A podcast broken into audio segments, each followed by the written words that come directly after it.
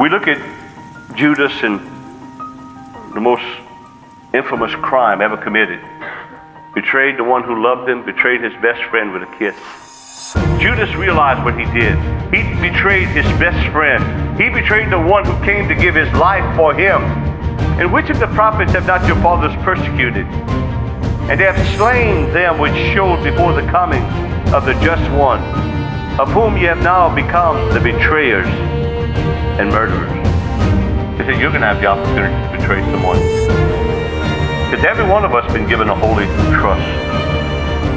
Jesus gave us a pardon. What he wrought on Calvary, he wrought for us a pardon from Almighty God. He took our place. The penalty had to be paid. Christ paid it for us. The fifteenth chapter, and we're not taking up where we left from last week, but we're taking a different vein.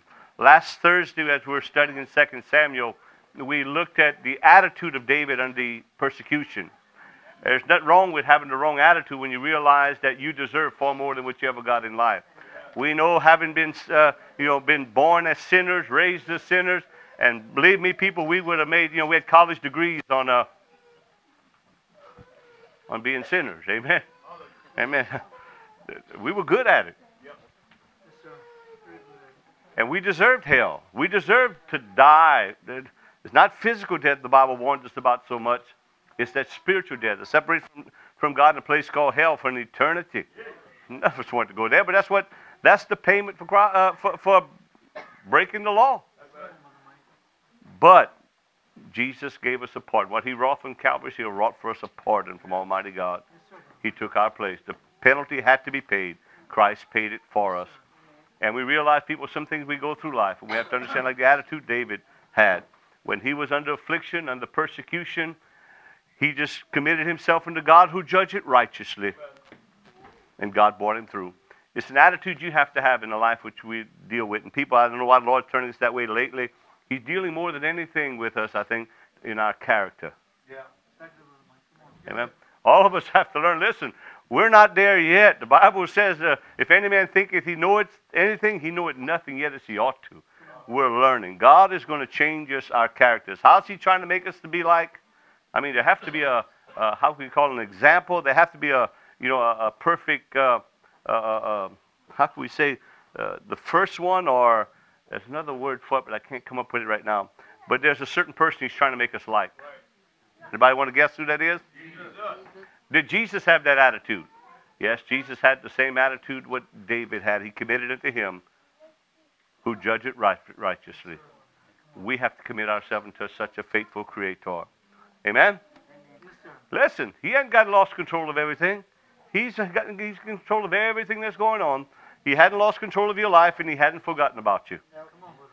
We're going to look at another attitude this morning, as we're going to entitle it, Betrayed. Come on, brother. It's a lesson we're going to have to learn. Because I guarantee you, by the time you finish this life, if you haven't been already, you are going to be betrayed by people. Hello? Come on, brother. You're going to be betrayed by people, and Jesus is going to teach you some things. Next thing is, you're going to have to learn not to become a betrayer. Yeah. Hello? Amen. The fifteenth chapter, first verse. Came to pass that after this, that Absalom prepared him fifty chariots of horses and fifty men to run before him. A little further down, in the sixth verse. And on this manner did Absalom to all Israel that came to the king for judgment. So Absalom stole the hearts of the men of Israel. Father, in Jesus' name, we thank you for this morning as we gather ourselves together in the mighty name of our Lord Jesus, who loved us and gave himself for us, poured out upon us the Holy Ghost, that we, Lord God, in turn, have the ability both to proclaim and to receive and to understand your truth, that we may profit thereby. Open our hearts and understanding, we pray in Jesus' mighty name. And all God's saints said, amen. amen, amen. A man can steal a lot of things, and it's pretty bad. But the Bible speaks of a particular sin called Called called a what we call that again? Betrayal. I mean, went around and stole the hearts of the men of Israel. Now, how in the world does somebody do that? Well, you just read. I'm not trying to rehash everything again, but you read what Absalom did.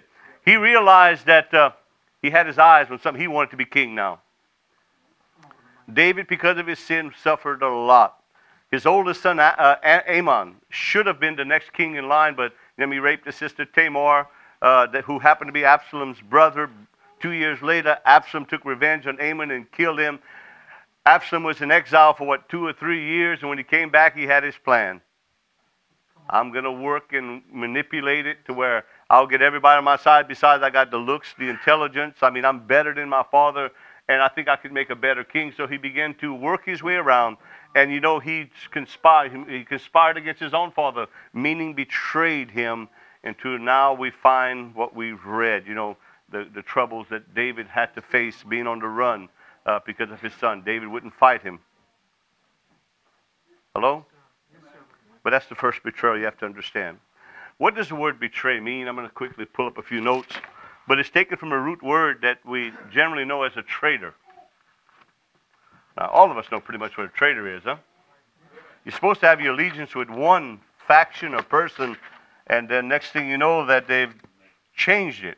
Um, but these are the main the main words we're going to look at. It means to lead astray, to seduce, to deliver to an enemy by treachery, and to fail to desert, especially in time of need, or to disclose in violation of confidence. So remember all those definitions. We're going to learn a few things this morning as we learn that we don't want to get in that place. Again, I'm going to remind you, you're never going to stop that you're going to be betrayed one day. Okay? Remember that. That's towards the end. But I'm trying to keep some things for you to keep it focused in mind. You have to understand the sin of betrayal is one of them that God hates probably more than any of them. You know, it's like a brother that sowed discord. That's the seventh thing that God hates and the worst thing. But betrayal of someone who you can really trust and depend on, all of a sudden they're, they're, uh, they're doing everything they can to destroy you. Hallelujah. David was no stranger to betrayals. You can read in in First Samuel, the twenty-third chapter, there was a little bitty town. Uh, what was that, that name in the twenty-third chapter of First Samuel? Uh, Kurt, Kurtites? Let me quickly look that one up. Anyhow. I got something better than that. I'm going to go to a, a few notes. The Kurtites, where I read that about David. Yeah, yeah.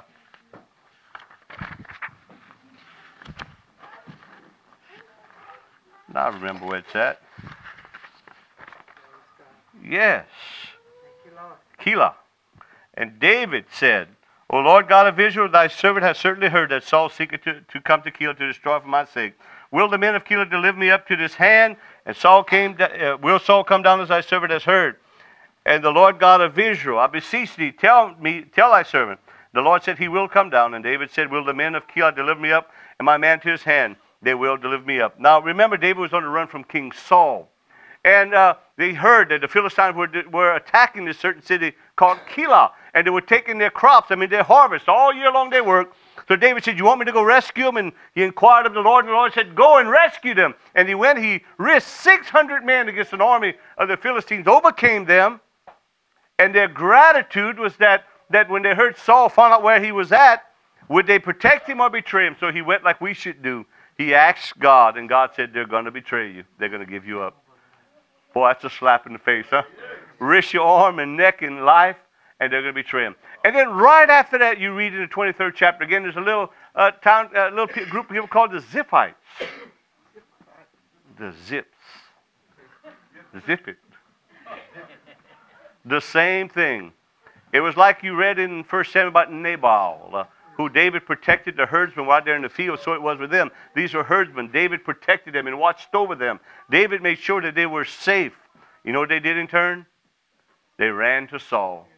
Twice and said, we know where David's at. He said, you just get yourself ready. We're going to tell you where he's at, and we're going to bring him out to you. Now, I mean, what betrayal after betrayal. David knew what betrayal was. It, it, it never is fun, never looks good. But um, betrayal is something that is hard to, to overcome in life. Would you believe that? Yeah. Okay. I want to read you a note I found about the Ziphites and the Keilahites. We're like any godless man, always seeking favors at the expense of betraying others.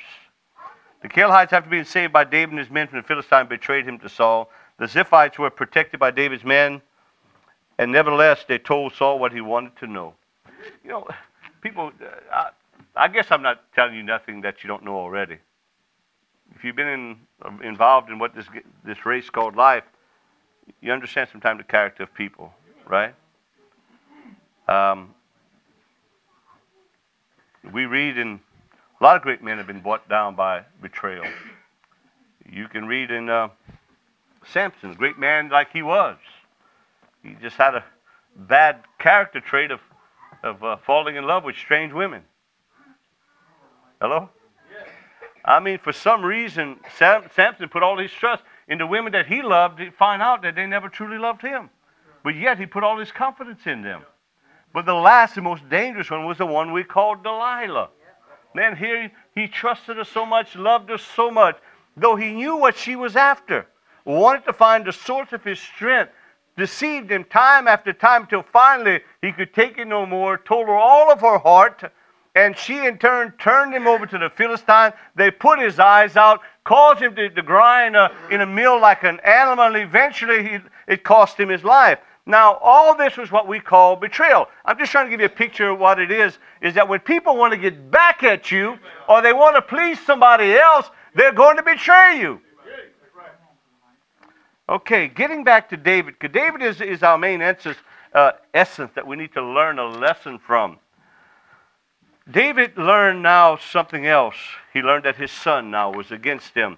And uh, what hurt him probably more than anything, even David, great a man as he was, had close friends, close advisors. He went to them when he had problems. So he he was, he put all his confidence. These men knew his heart. There was one man in particular called Ahithophel. You ever heard of him? Ahithophel. Now, the news came to David in Second Samuel fifteen thirty-one, and one told David, said, Ahithophel is among the conspirators with Absalom. And David said, O Lord, I pray thee, turn the counsel of Ahithophel into foolishness. Ahithophel was his closest friend. Ahithophel was his closest advisor. So much so it says this about Ahithophel. In Second Samuel sixteen twenty-three, and the counsel of Ahithophel, which he counseled in those days, was his, as if a man had inquired at the oracles of God. Can you imagine going to a man that when you spoke to him, it was like God himself speaking to you? So close a friend. You said, listen, I got this problem. And that man would say, well, listen, this is what I feel God wants you to do. And when he talked, it built confidence in you. You know that man, uh, you can put your full confidence and trust in him. But this man, Ahithophel, turned his back on David and became his enemy. And came over to his enemy's side, his own son, who had betrayed him. Why did he do this? Well, if you read real carefully, Ahithophel was Bathsheba's grandfather. His son was her father. And Ahithophel was close to David, and he knew what was going on. He saw how he seduced his daughter Bathsheba, and then to cover it up, had his son-in-law murdered. I don't think that, that it wasn't some repercussions there. Because some, somehow within his heart he wanted to get even with David. Though he was a trusted friend. Though he loved David at one time, now he saw his opportunity to revenge himself of what David had did. Now, this is the strange part about him. And I want to read it to you. David had a strange knack of when he went through situations in life, he wrote it down in what we call Psalms. Somehow his feelings, his His trials, he put them down in what we call these sacred songs, and it revealed a lot. I mean, like when he was a young lad, he wrote like Psalm twenty-three, the Lord is my shepherd, I shall not want. Well, how did he learn that? Well, we looked at that time before, sitting out there in the fields, you know, watching his father's flock. He understood, hey, God is just my shepherd, just like I am to these sheep. Well, he wrote this in Psalms forty-one nine. He said, yea, mine own familiar friend, whom I trusted, which did eat of my bread, has lifted up his heel against me. Psalm fifty-five in verse twelve to sixteen says, "For it was not an enemy that reproached me, for then I could have borne it. Neither was he that hated me, that it magnify himself against me. Then would I have hid myself from him. But it was thou, a man, mine equal, my guide, mine acquaintance. We took sweet counsel together and walked into the house of God in company." David was talking about his friend Ahithophel, his best friend, close advisor, the one who knew his heart, the one who David went to with everything to get counsel. He said, now he's lifted up his heel against me. And we notice this. There's something about that sin of betrayal that almost always seems to bring immediate judgment. Because David, the next word says, let death seize upon them. And let them go down quick to hell, for wickedness is in their dwelling. And among them, for Uh, as for me, I will call upon God, and the Lord shall save me. What do we mean by that? You just read in Second Samuel, you read about Ahithophel. He gave counsel to Absalom uh, what they ought to do. Now that David was fled to the wilderness, Absalom gave the right advice. He said, get the armies together, go after David and get him now. Kill him and all the men that are following him. But David had another friend. You remember, what was his name? That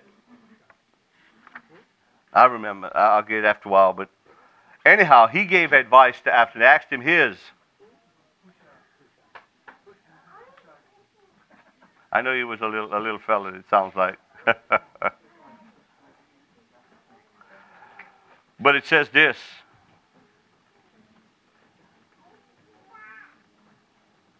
That he, they chose the advice of the other, and there's something about Ahithophel. He knew enough about God to realize that God had turned against him now. He knew the advice he gave was right. He knew the advice the other one was given was not necessarily wrong, but it wasn't right for that time. And because they rejected his advice, he saddled up his donkey, went back to his hometown, got his affairs in order, took a rope, and hung himself. Now, I may be going at it the wrong way, but it, it's something. How betraying a best friend always has a, a repercussion. Just as David said, let death seize upon them. It wasn't long. Death seized upon them. Okay. I need to move on. I got so much I want to cover, and I'm going to cover what I can. But we know that in parallel, it spoke of another purpose. It was a double fulfillment. It spoke of the Lord Jesus Christ. We know the Lord Jesus Christ was perfect, never did one sin, always did good. Acts ten nineteen, how Jesus went about doing good, healing all that were oppressed of the devil, for God was with him.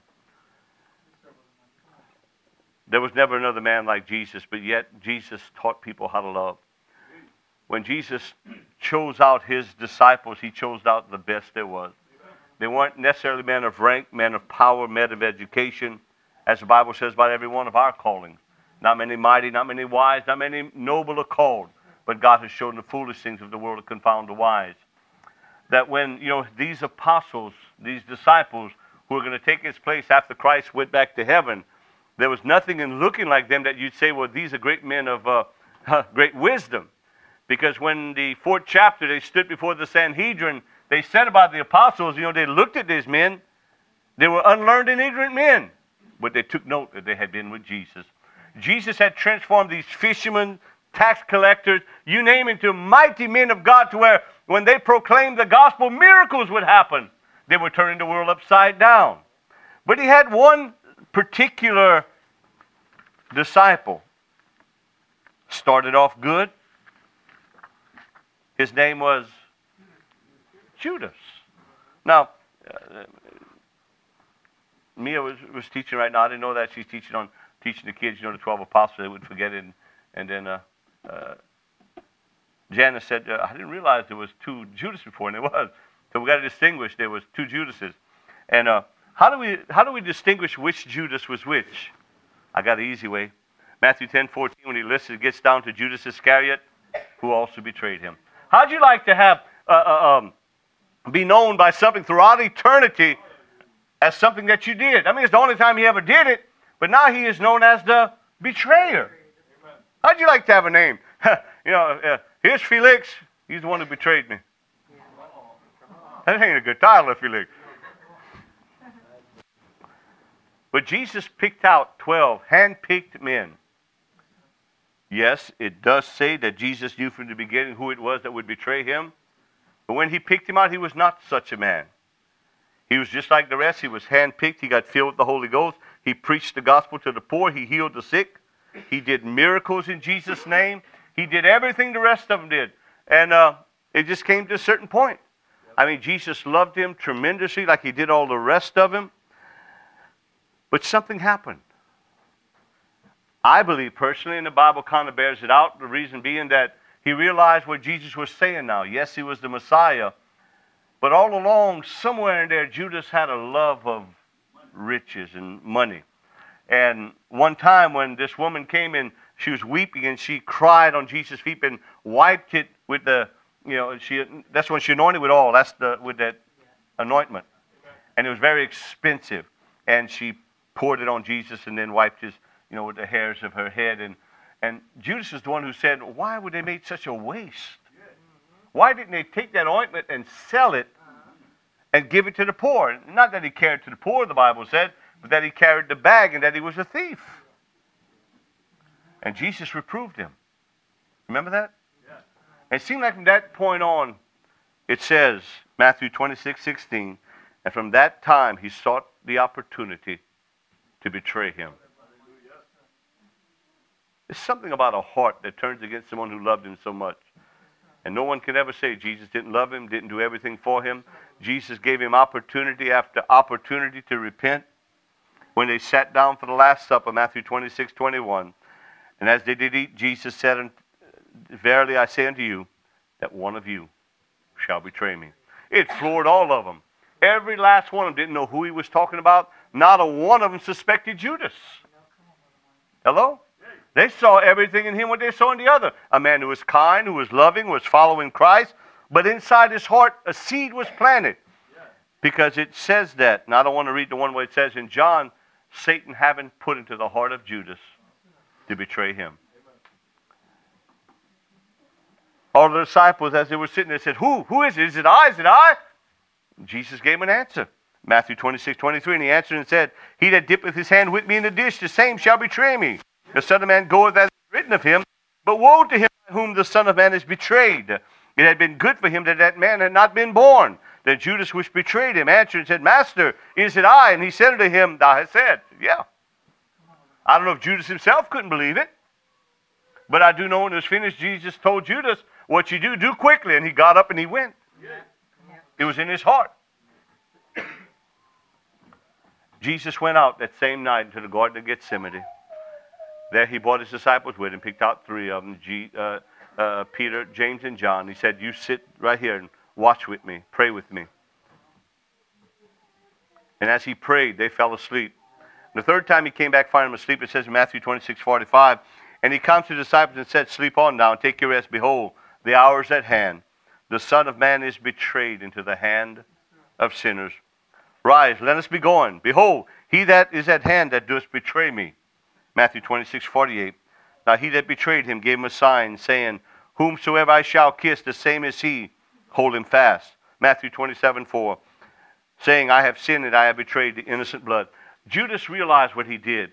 He betrayed his best friend. He betrayed the one who came to give his life for him. But yet because he, he, he wanted that money, he wanted some kind of, uh, didn't want the plan that Jesus had for his life.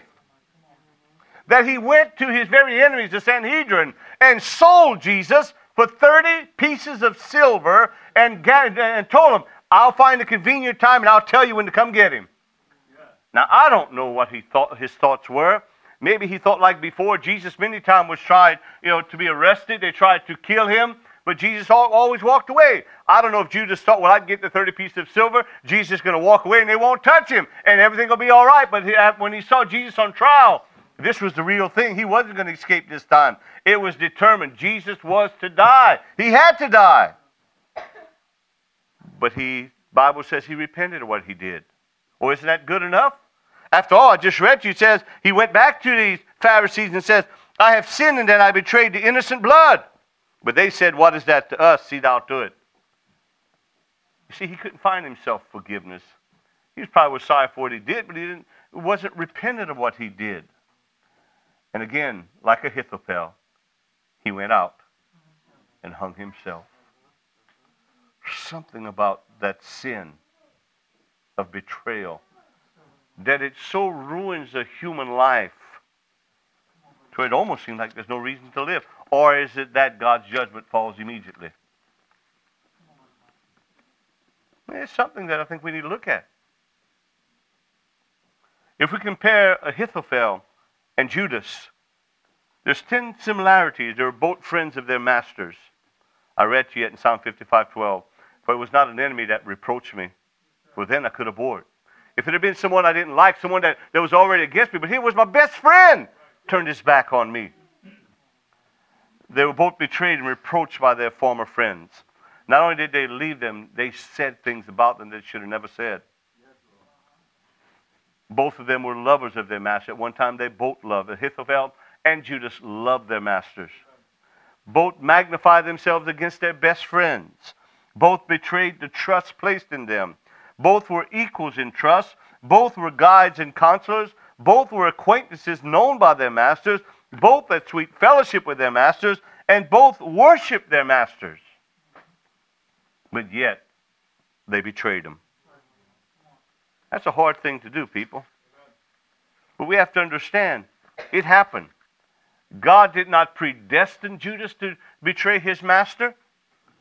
Whenever we see prophecy, however the Bible uh, speaks about, uh, about predestination, it's not God planning it that way. He's only foretelling the future what's going to happen. So we have to take heed about what God knows. Um, we read that... Uh, that there's some things we have to learn. There was a story in the book of Judges about a certain Levite. He was just wandering around when he should have been at the tent, the, the tabernacle ministering to God. And it was in such a time, the Bible says, when every man did what was right in his own sight. There was no king. And he ran across a certain man called Micah. Now, Micah was quite an unscrupulous person. Remember, he took some money from his mother, and finally, he confessed to his mama and said, I took it. And said, well, after all, I was going to take that silver and make some teraphim or some idols for you. And so he went ahead and did. And they put it in their little room where they had all kinds of idols. Remember, again, it was in a time where every man just did what was right in his own sight. And we read about them is, is that when he ran across this Levite, he said, who are you? Well, I'm a Levite of the tribe of, of Levi, and you know I'm of the priesthood. And he said, well, I'll tell you what we will do. If you come and live with me, I'll give you ten shekels of silver and a garment or a shirt to wear. And because of that, it says, it says that, so the Levite went in, and the Levite was content to dwell with the man, and the young man was at, uh, unto him as one of his sons. How you like that? Sold his calling for ten shekels and a shirt. A while back, it's been a couple of years ago, I heard a sermon by that, by an old, old it's an old, I mean, it's it's a classic. You ought to read it. Because it's basically what we got Christianity down to today. Almost in what we call the popular church today, it's a business, it's a profession, it's a career for a lot of men. Give them ten shekels in a shirt, and they'll tell you whatever you want to hear. No longer does it seem like we have very many. They have some men of God who's going to tell you the truth. Ten shekels in a shirt, they'll sell anything. Because next time we read about the tribe of Dan, they were looking for new ground to grow. They came across this man, Micah's house, and they ran across this Levite. I said, what you doing here? He said, well, hey, I'm hard. I'm the man's priest. He treats me like a son. I get ten shekels in the shirt every year. He said, well, that's so. He said, listen, we're going to move on to bigger grounds. Uh, why don't you come be with us? Why don't you come be our priest? It re- reads like this in Judges chapter eighteen and verse, uh, verse nineteen. It is better for you to be a priest into the house of one man, or that thou shalt be a tribe and a family in Israel. It was glass. He took the ephod, teraphim, graven image, and went in the midst of the people. He said, you're right. He sold out, betrayed Micah, and went on with this whole tribe. You see, there's just something about a man of a character like this. Is that any, at anybody's expense, if he can better himself, he'll do it. No matter who he hurts. Amen? Yes. Betrayals. Betrayals. Jesus tells us something, people. As being Christians, and this is why I'm getting to a point, I'm not going to keep you a whole lot longer. Do you know being a Christian, you're called to stand for things that's not popular? I do know we have to bear goodwill, teach the goodness and the mercies of God to a lost and dying world. But not all the world wants to hear God's truth. Hello? Especially if they're religious. I mean, in Jesus, when he walked the earth in his days, it, it wasn't the outright sinner that gave Jesus problem.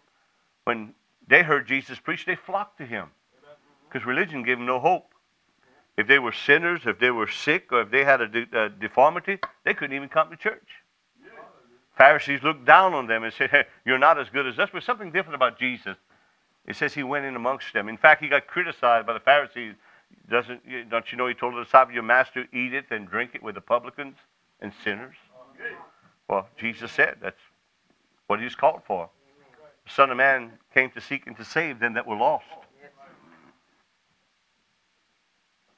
Well, anyhow, Jesus telling us as his followers, as he did to the early church, as he talks to the church all the way down through the church age, that there are certain things you're going to have to watch as a Christian.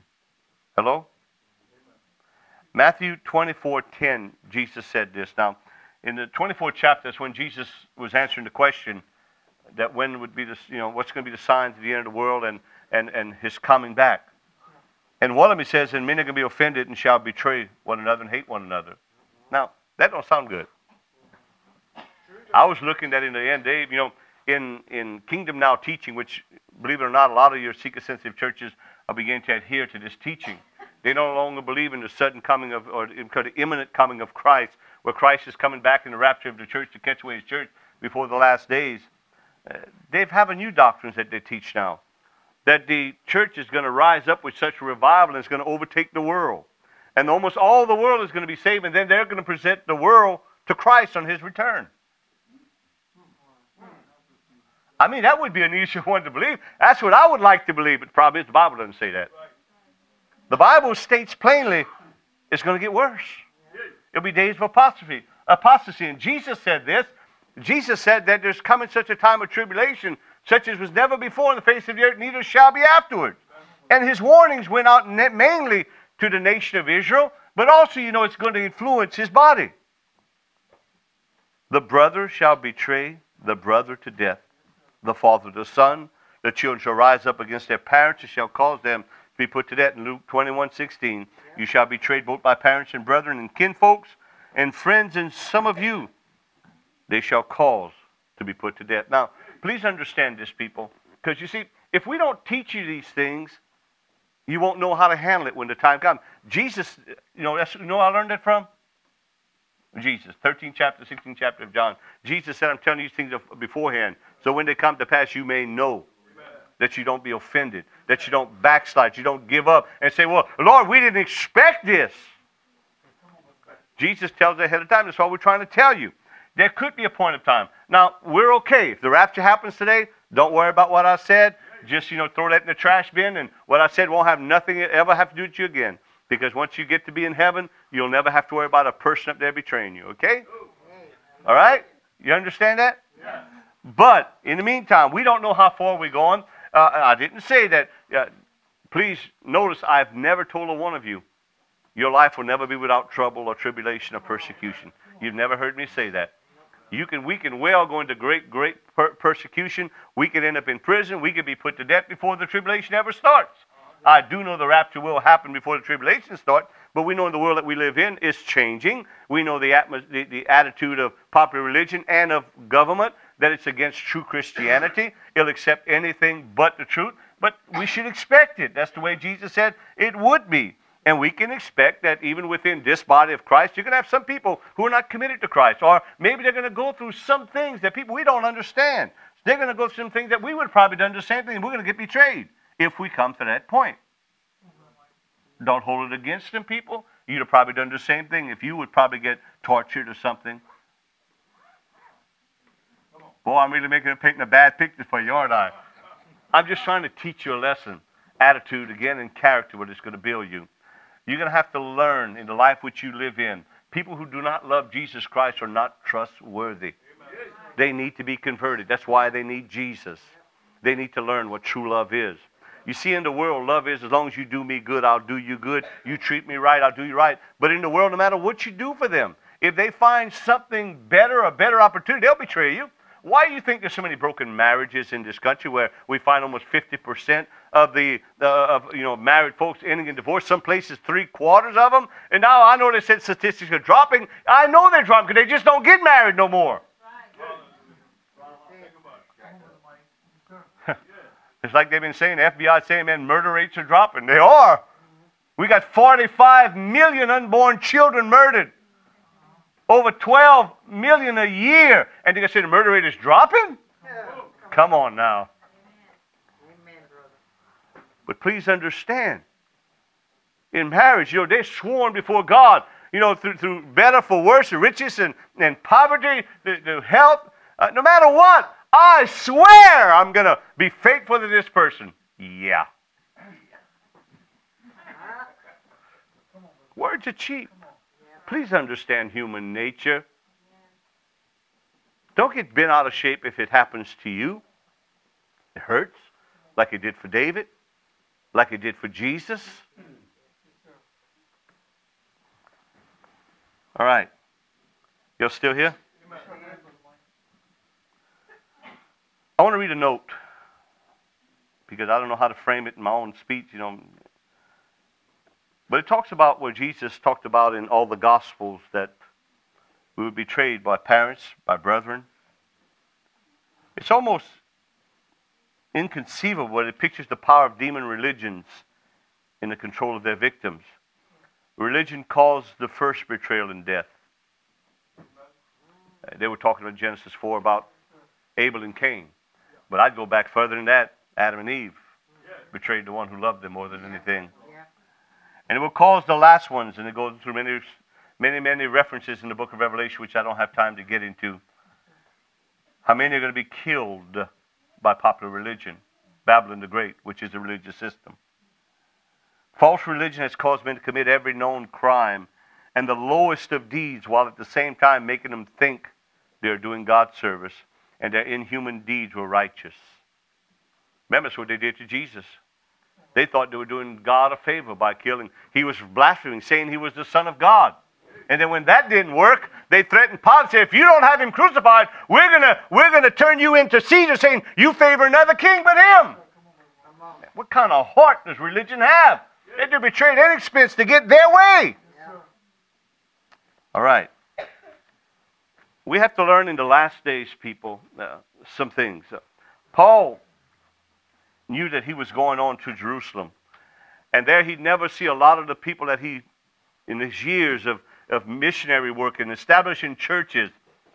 But one church in mind he had while he was going towards Jerusalem, he would be arrested, he would be brought to Rome, eventually be executed. He called together the elders or the pastors and the churches in the area of Ephesus. And his closing words were this in Acts twenty, verse twenty-eight.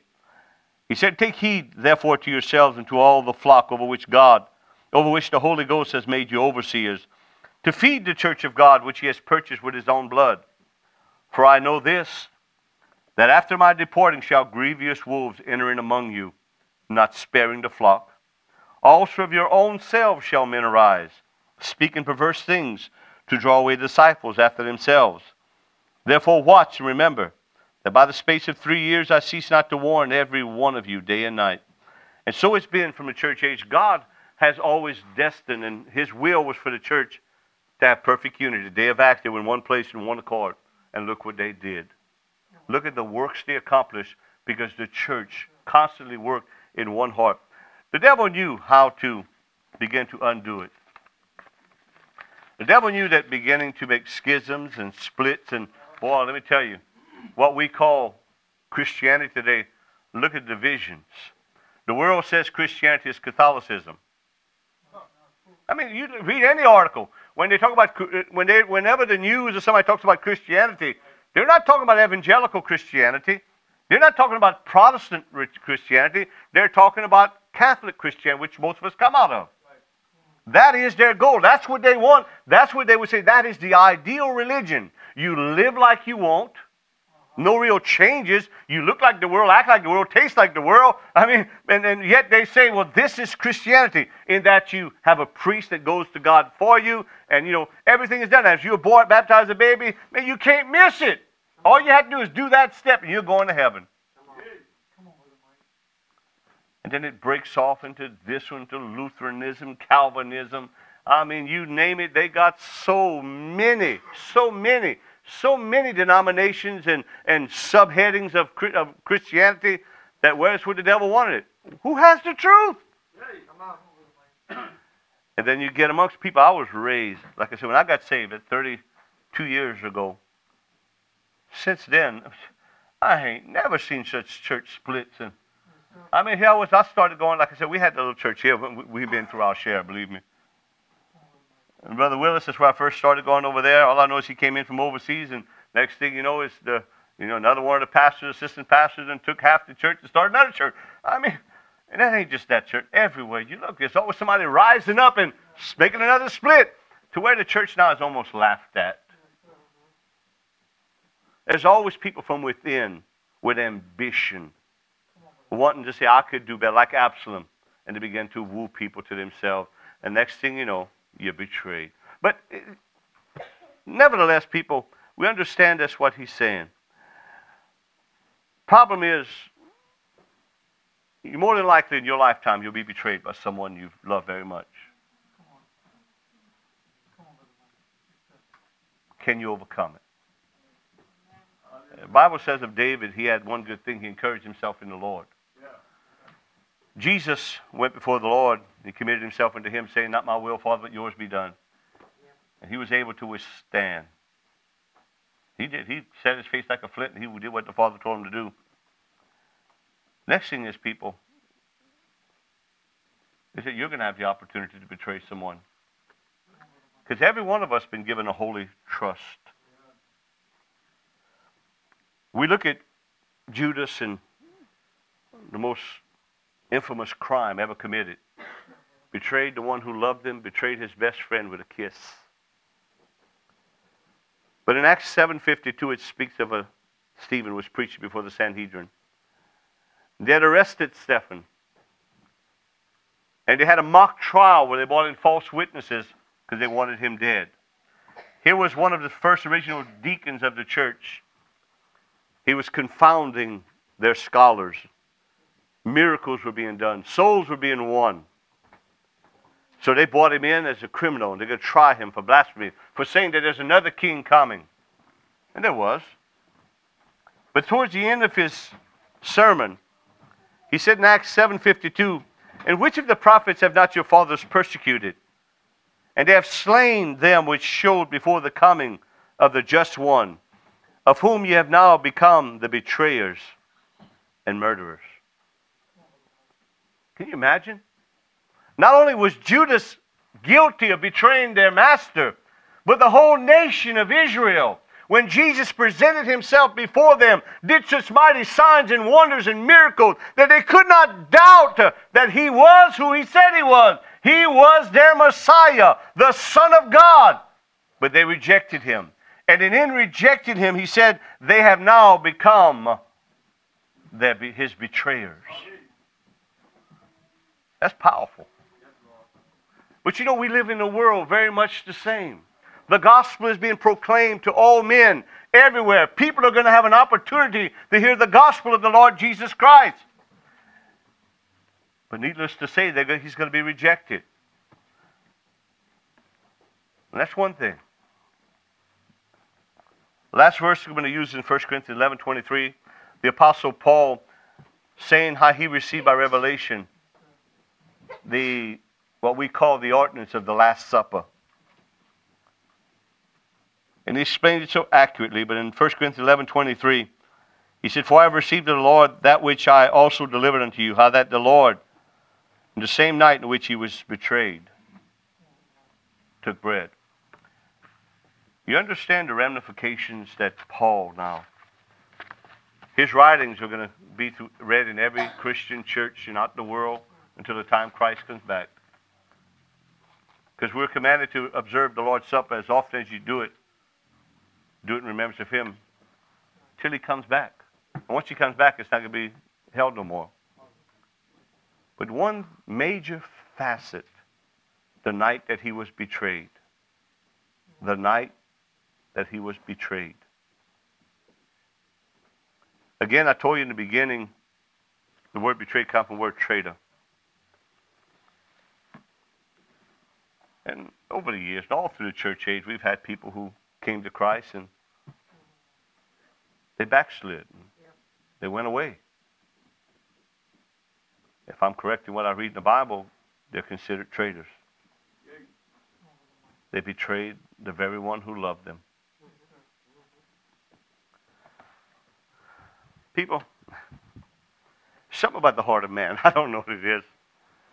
But it's just that they, they, they, they a heart that's not anchored in Christ Jesus can be driven in a lot of ways. David, David, as I said, could have been very discouraged and could have took revenge himself. But he committed unto him who was going to judge faithfully unto God. And God brought him out of all his troubles. Though he was betrayed, he knew what was going to happen. Never seen a betrayer who didn't meet the judgment of God. But people at the same time, let's remember this. That you're going to have the opportunity. Read the New Testament. I always thought when I first got saved, I would read the New Testament. And would read of people who had such unity, got along, loved each other. But constantly in the epistles, Paul had to admonish them. You know, forgiving one another. Even as Christ forgiven us. He said, why don't you rather take take wrong? And, you know, he, and he constantly had to deal with Christians about How to how to live like a Christian life. Mm-hmm. Put that all together, we can understand. People can betray one another. Yep. I don't want to. I'm not going to. Right. But people, let's be careful that we understand this. Betrayal is never, it's one of the crimes God doesn't put up with. Amen. We're called to love people. When someone puts confidence in you, hey, it's worth dying for. Yeah. Christ gave his all for you. Let me close right now. Every head bowed, I need to ask a question. If there's somebody here that's not born again, maybe you're here and you've never heard the gospel, or maybe you don't understand the gospel. We've tried to make it plain. How God sent his only Son into the world to save sinners. Who is that sinner? Any and all qualify for that. The Bible says all have sinned and come short of the glory of God. The Bible tells if we die in this condition, we will perish in a place called hell. You may say, well, I don't believe in a hell. I don't believe in a life after death. Well, uh, I go all over across the South, and there's gambling casinos all over the place that people are willing to gamble everything they had against odds that they will not win, yet they still go. The Bible tells us life as it is. It just gives us the fact that we choose to believe it or not. But the problem is that, you know, once you die, there won't be a second chance. If you're wrong in position you've taken on life, man, you got everything to lose. But if the Bible is right, and it is, there is a hell to escape and a heaven to gain. And there's only one way the Bible gives us. It's not through religion. It's not through good works. It's not through keeping of the law. It's strictly by the grace of God. And the only way that grace is given by you accepting Jesus Christ as your Savior. For he is the only one that can save you. Jesus said, except a man be born again, he cannot enter the kingdom of God. How does a man be born again? Jesus simplified in the book of Matthew and said, except you repent and be converted. Become as this little child, you shall in no wise enter the kingdom of God. You must humble yourself before a holy God. Turn away from your sins. Ask Jesus to save you. And the Bible says in Romans ten fourteen, whosoever would call upon the name of the Lord shall be saved. For the Bible says if we believe in our heart that God raised Jesus from the dead and confess it with our mouth, we shall be saved. It's not hard. It's just you've got to realize what the option is. Option is you reject it, and you think you never have to uh, face the uh, holy God. You will. You may say, well, uh, you know, uh, I'll have another chance later on. You may not. Is anyone here not born again?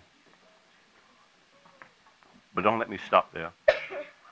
There's someone here that's not right with God. You've accepted Christ as your Savior. And yet in your heart, you're on the verge of traitor, being a traitor to the one who loves you. In your heart, you're getting ready to turn back to where you come from. Please, don't let the title that Judas had be your title. I'm Pastor Lanny Hayes from the Dakota Homes Fellowship Church. I would like to lead you in a prayer of salvation. If you don't know Jesus, pray with me that your soul could be made right, that you can find Jesus in your life and come and change you. Dear God in heaven, I ask you to forgive me for all my sins, to come into my life, to turn my heart toward you. I renounce this world and all its earthly, earthly goods. I come to you believing that you died and rose again, Lord Jesus, and that you're coming back to get your church. I believe that you're the Redeemer of all mankind. I ask you right now to forgive me for all of my sins, to come into my heart and to save me, to change me, that I may be more like you. Take away every sin, every reproach I ever made against you, Lord. In Jesus' name, thank you, Lord Jesus. Hallelujah. If you have, you have said this prayer with me, give God the glory, for now you're saved and now you're redeemed. If you really meant it in your heart, Christ is coming to your life. God bless you.